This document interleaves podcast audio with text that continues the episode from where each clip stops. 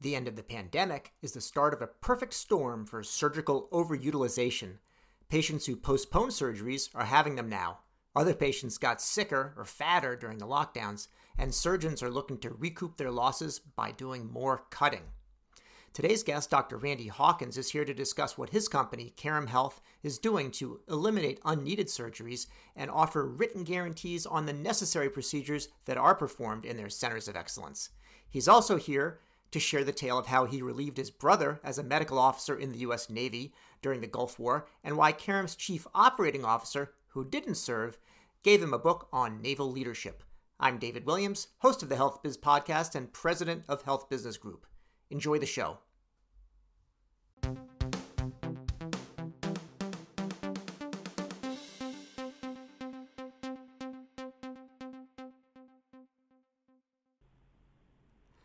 Well, Dr. Randy Hawkins, Chief Medical Officer of Carrum Health, welcome to the Health Biz Podcast. David, thank you very much for having me. It's a pleasure to be here. You know, Randy, Carrum Health is very interesting, and we're going to talk plenty about that. But your upbringing and your background and your career is also fascinating. So I'm going to spend some time, if you don't mind, uh, delving into that. Now, I promise it won't be too personal, but uh, love to hear about what's what. So tell me a little bit about your upbringing. What was your childhood like, and uh, you know, any early influences that have uh, stuck with you? Uh, fantastic. I love to uh, share what I can with you. No one's ever asked me on a podcast before about my background and upbringing, but I was uh, born and raised in a small town in north central Connecticut. Um, my father was an operating engineer of heavy equipment and construction, and my mom was an elementary school teacher for 38 years. Older brother, younger sister, very close knit family, and my influences uh, were just that. They were of my parents we didn't we didn't have a lot, David, you know, but everything we did have, uh, my parents gave to us, the children, and really afforded us with the opportunity um, to do what it is we have in life.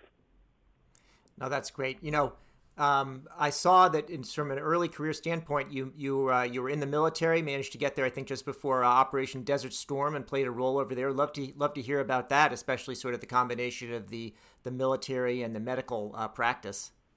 Yeah, um, it was interesting. My brother and I were both medical officers in the United States Navy. We got health professional scholarships from the Navy to, uh, we both attended Georgetown University School of Medicine in Washington, D.C. at the same time, and uh, the Navy paid for it.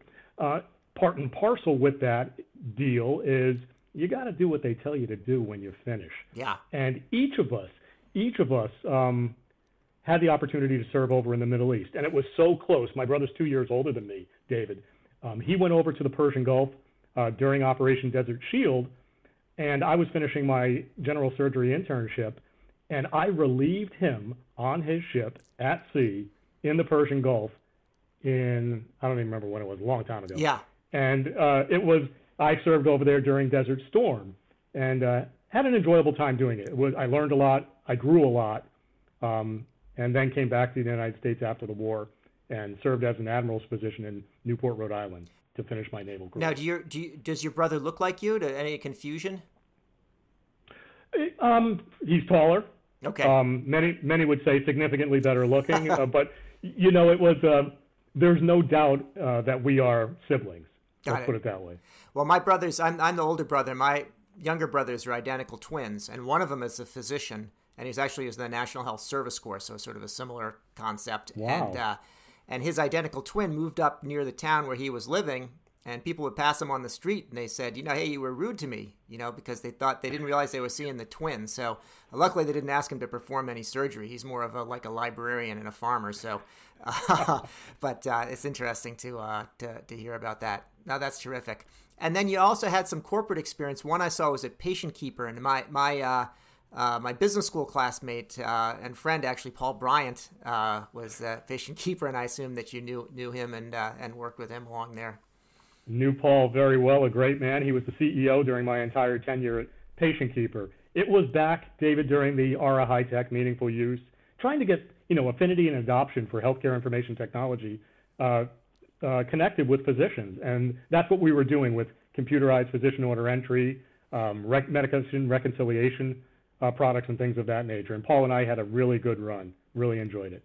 Now, I remember when Paul, we, we went to business school together, and then we actually worked at Boston Consulting Group uh, together for a while. And I remember when he went to Patient Keeper, you know, was to be an, an executive, but he also was a sort of a hardcore coder at heart. And I think he went in there and actually like rewrote a lot of the code himself as the CEO, which is, I guess, sometimes you do, but not always.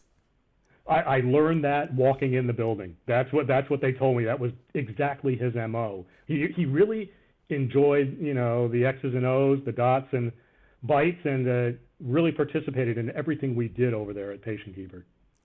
What about uh, Consumer Medical? That's not a company that I'm familiar with, but you played a role there as well. Yeah, I was um, the chief medical officer and executive vice president of health analytics at Consumer Medical for four years, uh, directly before coming to Carrum Health.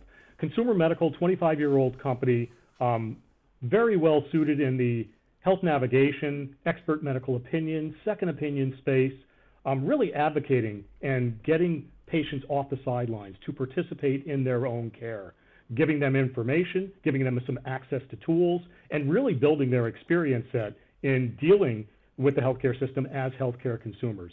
Awesome company, uh, great run there as well. That's good. Now, Carrum Health, um, I want to now spend some time speaking about that. Now, first of all, it's sort of an, it's kind of an unusual name. Does it have any particular background? You know, C A R R U M. It's not, uh, not something I've been familiar with. It sounds like somebody's name or like a carom, like on a billiards table or something.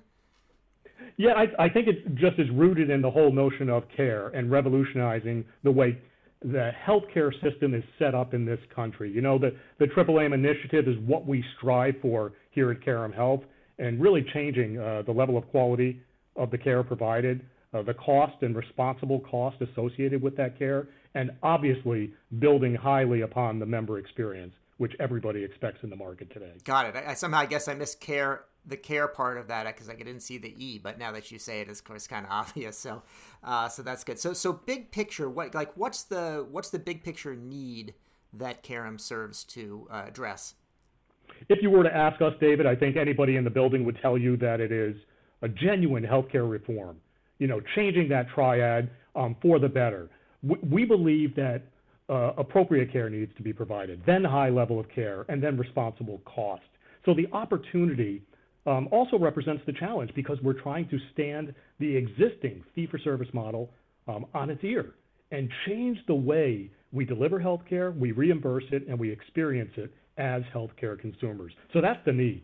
You know, so there's a, there's a big picture uh, kind of an item. You know, if you think about you, you're kind of responsible for healthcare reform. You know, to do it within within one company, and I think even as uh, you know the titans that uh, that tried to put Haven together, uh, discovered between you know J.P. Morgan and uh, right. you know and Amazon and uh, you know Berkshire Hathaway that they, they couldn't really handle it. It's something sort of the federal government needs to do, and of course they, they're not going to do it on an individual patient basis. But I mean, do you have a, a shot at it? What's the what's the approach that you that you take to make that practical?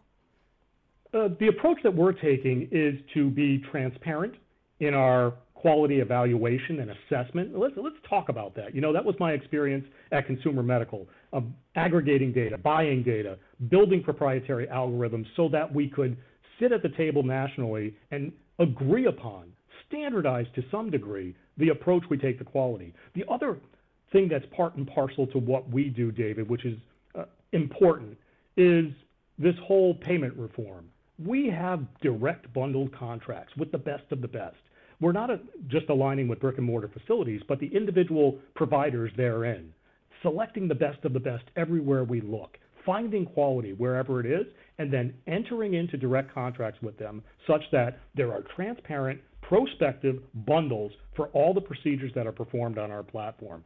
That's really necessary. And finally, the, the notion of engaging with these consumers. It's a great benefit, but we've got to get folks to take advantage of what we have to offer. And we do it in a very meaningful way.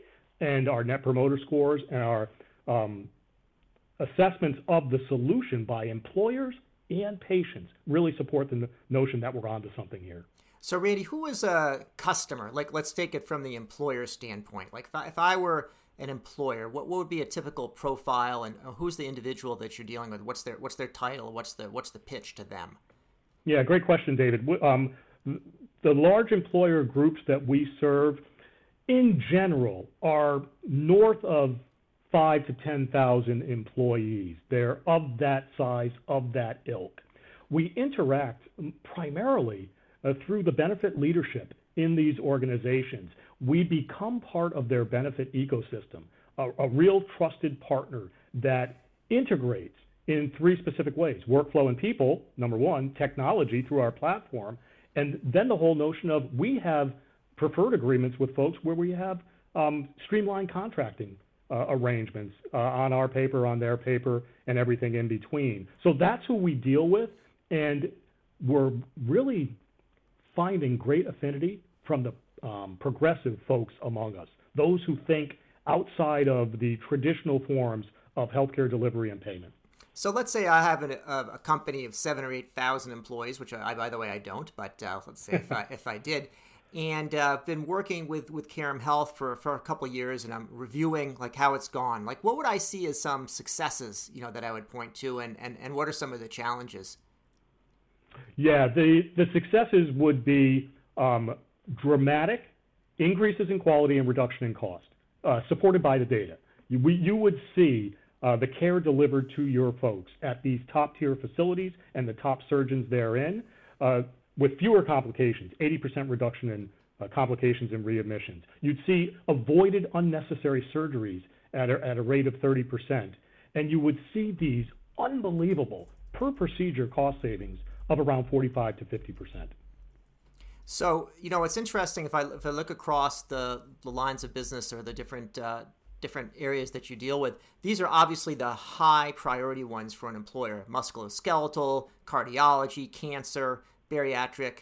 Uh, you know, these are a big, a big deal. And it's interesting what you just said about kind of avoidance of surgery. Because on the one hand, you know, I think a lot of times people go into it with the assumption we're just going to do it better or cheaper. But a lot of times the answer, I know somebody who has, you know, back pain, they'll say, just you, if you think you can, you can solve this, you know, I'm, I'm in, I'm into it. But not only that, they might go and they might do physical therapy for a while. They run out of their physical therapy benefit. Then they go and have an extensive procedure. Of course, then they need more physical therapy after that. How do you kind of break that that cycle with what you do?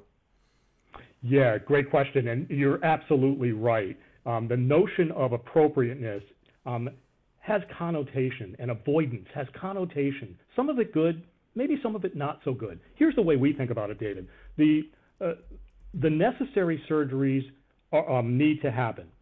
But not every surgery needs to happen to the full extent of, for example, total joint replacement. Are there lesser invasive procedures that can be performed that are equally effective, less costly, and less cumbersome as it relates to rehabilitation? The other thing is the timing of these high intensity interventions. Let's say you're like us, you're young and you're healthy. Um, is it really the right thing if the MRI shows radiographic evidence of osteoarthritis and degenerative joint disease? At a young age, is it really right, even though the x ray says, to replace that joint? The answer is no. And one of the reasons is the timing, because at these young ages, these total joint replacements are going to wear out and you're going to have to have them revised. Let's get you to a point where we're not setting you up for multiple high intensity interventions. These are all the questions that we ask to break the cycle of let's just rush to surgery and then we'll figure it out on the back end. I, I've seen people that have had, you know, knee and, and, and hip replacements and other you know, procedures there, and they generally have worked out okay. But I think what you're saying uh, makes good sense. There's the other element, of course, that some of the technology for some of those implants and some of the surgical techniques is improving too. So if you can wait 10 years, you might actually get not just not need to have a, a revision because you're older, but maybe what you get in, is your original equipment is going to be better too. Right. And we, we look to our providers, the folks that we invite to join the Carrum platform, to be those folks who do two things for us. Of their own accord, of their own volition, they will do the right thing at the right time for each individual patient. But here's another thing we do, David, is every surgeon that comes onto the Carrum platform has to commit to a minimum 30-day warranty for all the procedures that they perform on our platform. And what that does is it aligns their incentives for patient selection, doing the right thing on the right time, because they are on the hook for complications and readmissions associated with the procedures they perform. Now, do they mind? First of all, that's a very. I, I was, I was, when I was uh, studying up on the company, I think it was April first, and I thought that was maybe an April Fool's Day joke. You had a warranty for a medical, uh, a medical pr- procedure, but I saw it there on the second as well, so I assume it's for real. Yeah, it is a, it's a real um, industry first Nobody else is doing it where they, they get the physicians to sign up and commit to these warranties and they abide by these warranties. In contractual language, it is spelled out clearly what are deemed complications that are um, covered under these warranties. Because we're doing the right thing and selecting the right providers, we don't have warranty claims. This is not a, a thing that we worry about. It's a belt and su- suspenders approach to getting the right people on our platform. Talk about, if you don't mind, some of the differences across these, uh, you know, the different categories between the musculoskeletal, which I'm, I'm understanding about, okay, postponed knee surgery and so on. But uh, how is it different from, you know, cancer on the one hand, or cardiology, or bariatric surgery? Is there is does your general approach work across all of these, or how, how does it how is it modified depending on what you're dealing with? That's another great question because the, the simple answer is uh, they're very alike in some ways and obviously very different in others. The way they're similar is as you would imagine, we deal with episodes of care, those things that can be defined by a start and an end. And that allows us to enter into bundled payment contracts with our providers. So they're, they're all similar in that regard. If it's not a service line that lends itself to an episode of care, that makes it more difficult. The differences, David, are as wide and varied as you may imagine. Age cohorts of total joint replacement and you know some cardiology surgeries and things of that nature are for the uh, the older folks among us. But the younger folks are covered in everything from cancer, unfortunately, to the sports medicine components or the outpatient orthopedic surgery components of our bundles with ankle surgery, elbows, things that are sports injury related. And then we're into new and creative and innovative service lines that are on our roadmap with maternity for the younger population among us and other things in general surgery and behavioral health. So the differences allow for us uh, to tweak the model in support of these individual service lines. Things have different urgencies. Some are semi elective, preference sensitive type procedures like total joint. Others are immediate, like cancer care. During the pandemic, one of the things that uh, happened to hospitals is that a lot of the so-called elective procedures they had to they had to cancel uh, because of the pandemic, and these are some of the same categories that you're that you're working in uh, here. Not everything like cancer is different. Um, what has the experience been like during the pandemic?